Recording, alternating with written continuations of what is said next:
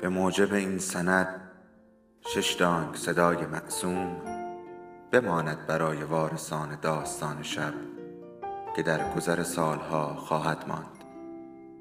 ارادتمند داستان شب.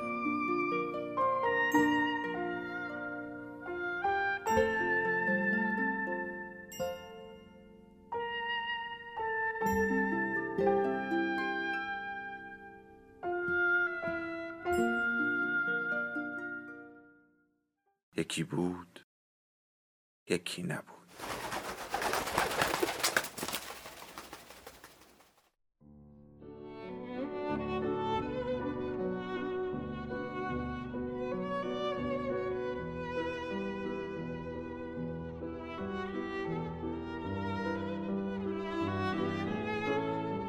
بارون درخت نشین.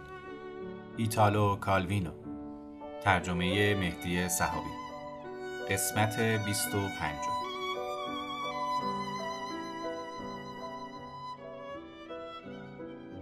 خواهرمون و شوهرش پیش از رسیدن نیروهای جمهوری خواه گریختند تا به دست آنها نیفتند. شور و شوقی مانند آن روز انگورچینی مردم امبرزا را فرا گرفت. یک درخت آزادی افراشتند که این بار به الگوی فرانسوی نزدیکتر بود. همانند تیر بلندی بود که در جشنها برپا می‌کردند و خوراکی های بسیار از آن میآویختند. نیازی به گفتن نیست که کوزیمو در آنجا از آن بالا رفت. ولی زود خسته شد و کنار کشید. تظاهرات کوتاهی در پیرامون کاخهای بزرگان شهر برپا شد. مردم داد می‌زدند اربابها اربابها را دار بزنیم سایرا ولی به من که برادر آن برادر بودم کاری نداشتند. وانگهی خانواده ما همواره خورده مالک به حساب آمده بود. حتی بعدها برخی کسان مرا میهن پرست خواندند. به همین دلیل هم پس از آنکه ورق برگشت به دردسر افتادم. امبرزا دارای انجمن شهر شد و شهرداری را برای آن برگزیدند برادرم نیز عضو انجمن موقت شهر شد. بسیاری کسان با گزینش او مخالف بودند. چه او را دیوانه می‌دانستند ولی دیگران میخندیدند و می‌گفتند که باکی نیست چون همه ما دیوانه ایم. نشستهای انجمن در کاخ فرمانداری سابق برپا می‌شد. کوزیمو روی شاخه درخت خرنوبی در نزدیکی پنجره می نشست و گفتگوها را دنبال می‌کرد. هر بار که نظری داشت با فریاد به گوش دیگران میرساند و به همین گونه نیز در رأیگیری ها شرکت می‌کرد. می‌دانیم که انقلابی ها بیش از محافظه کاران به فرمالیسم گرایش دارند. از این رو برخی کسان آن وضع را ناخوشایند یافتند و مایه آبروریزی انجمن شهر دانستند. در نتیجه پس از آنکه جمهوری لیگوریا به جای جمهوری خاندانی جنوا برپا شد دیگر کوزیمو را به عضویت انجمن شهر بر نگزیدند باید گفت که در همان زمانها کوزیمو طرحی نوشته و منتشر کرده که این نام را داشت.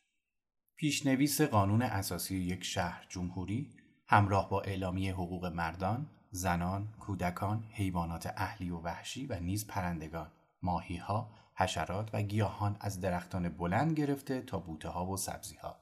اثر بسیار زیبایی بود که می توانست راهنمای هر نوع دولتی باشد.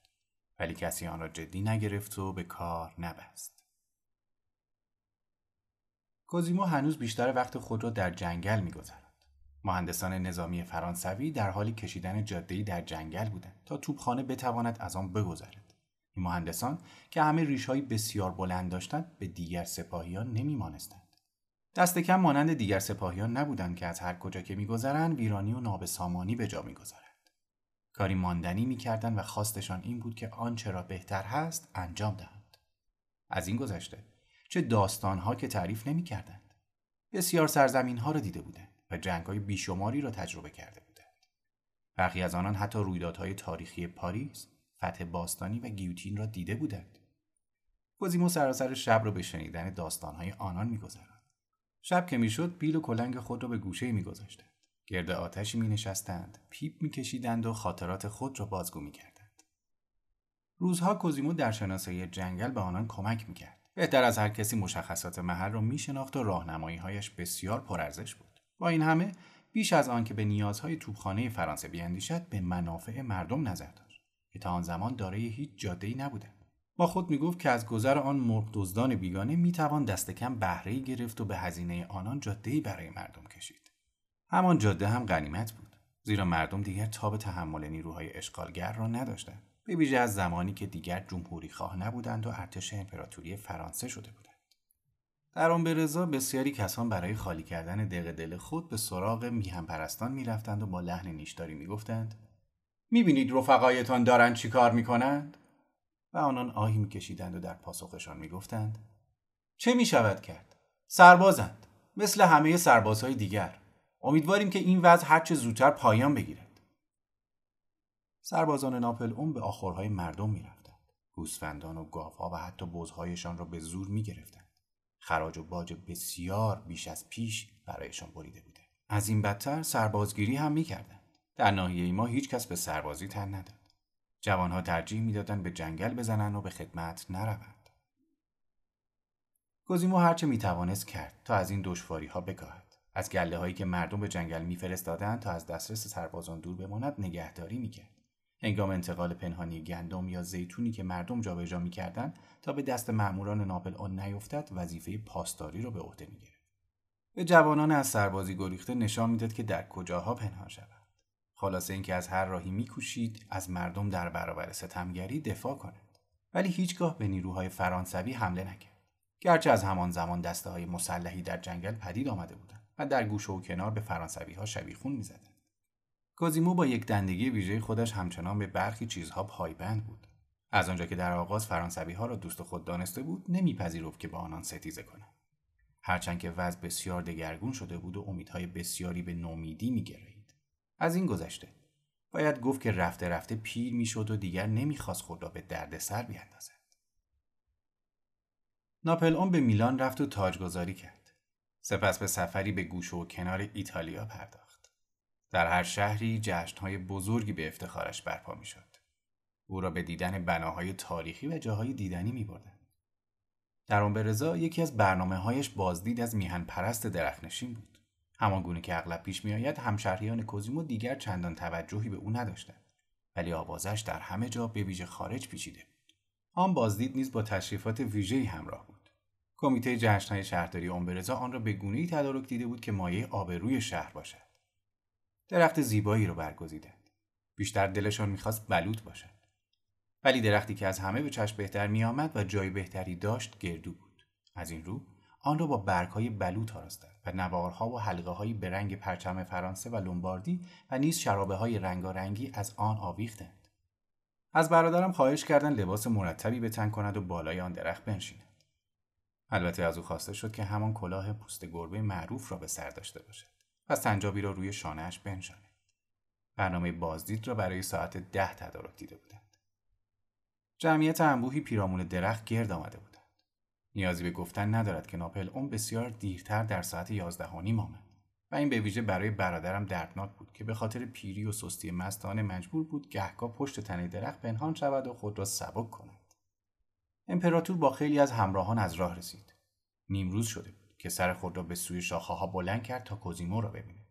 به فراخور آن تشریفات لازم دید چند جمله رسمی به زبان آورد. گفت به خوبی آگاه هم که شما دستش را به پیشانی برد و سایبان چشمانش کرد آگاه هم که شما در این جنگل ها یک گام پس رفت تا آفتاب چشمانش را نیازارد در این جنگل های سبز و خورم ما کوزیمو به ناراحتی ناپل اون پی برد معدبانه پرسید حضرت امپراتور کاری هست که بتوانم برای شما انجام بدهم؟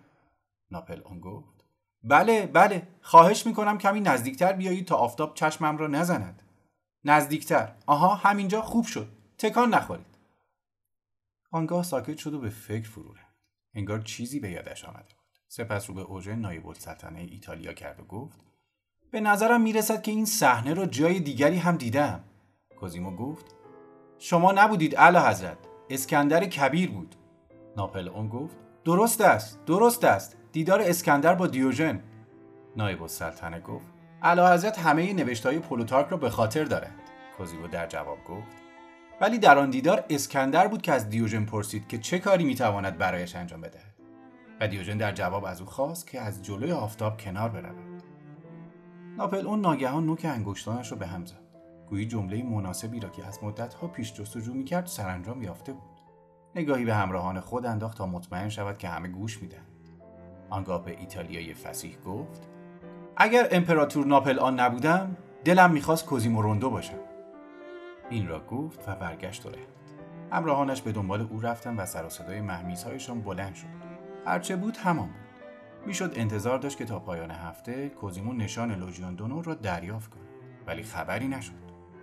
شاید خود برادرم به این چیزها اعتنایی نداشت ولی خانواده ما را خوشحال می‌کرد.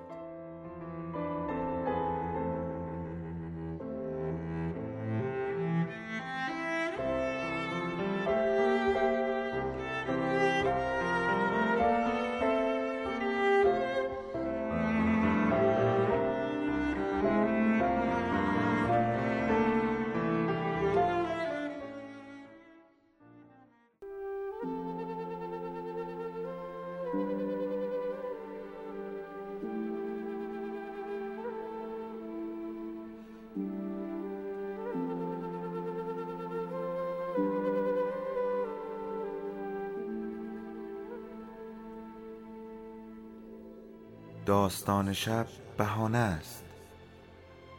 برای با هم بودن دور هم نشستن شنیده شدن.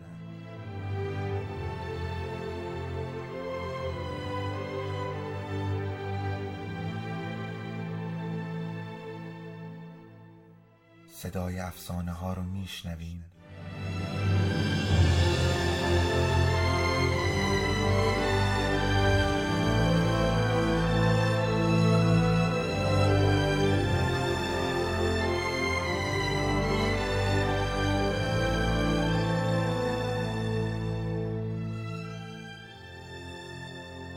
شبتون بخیر.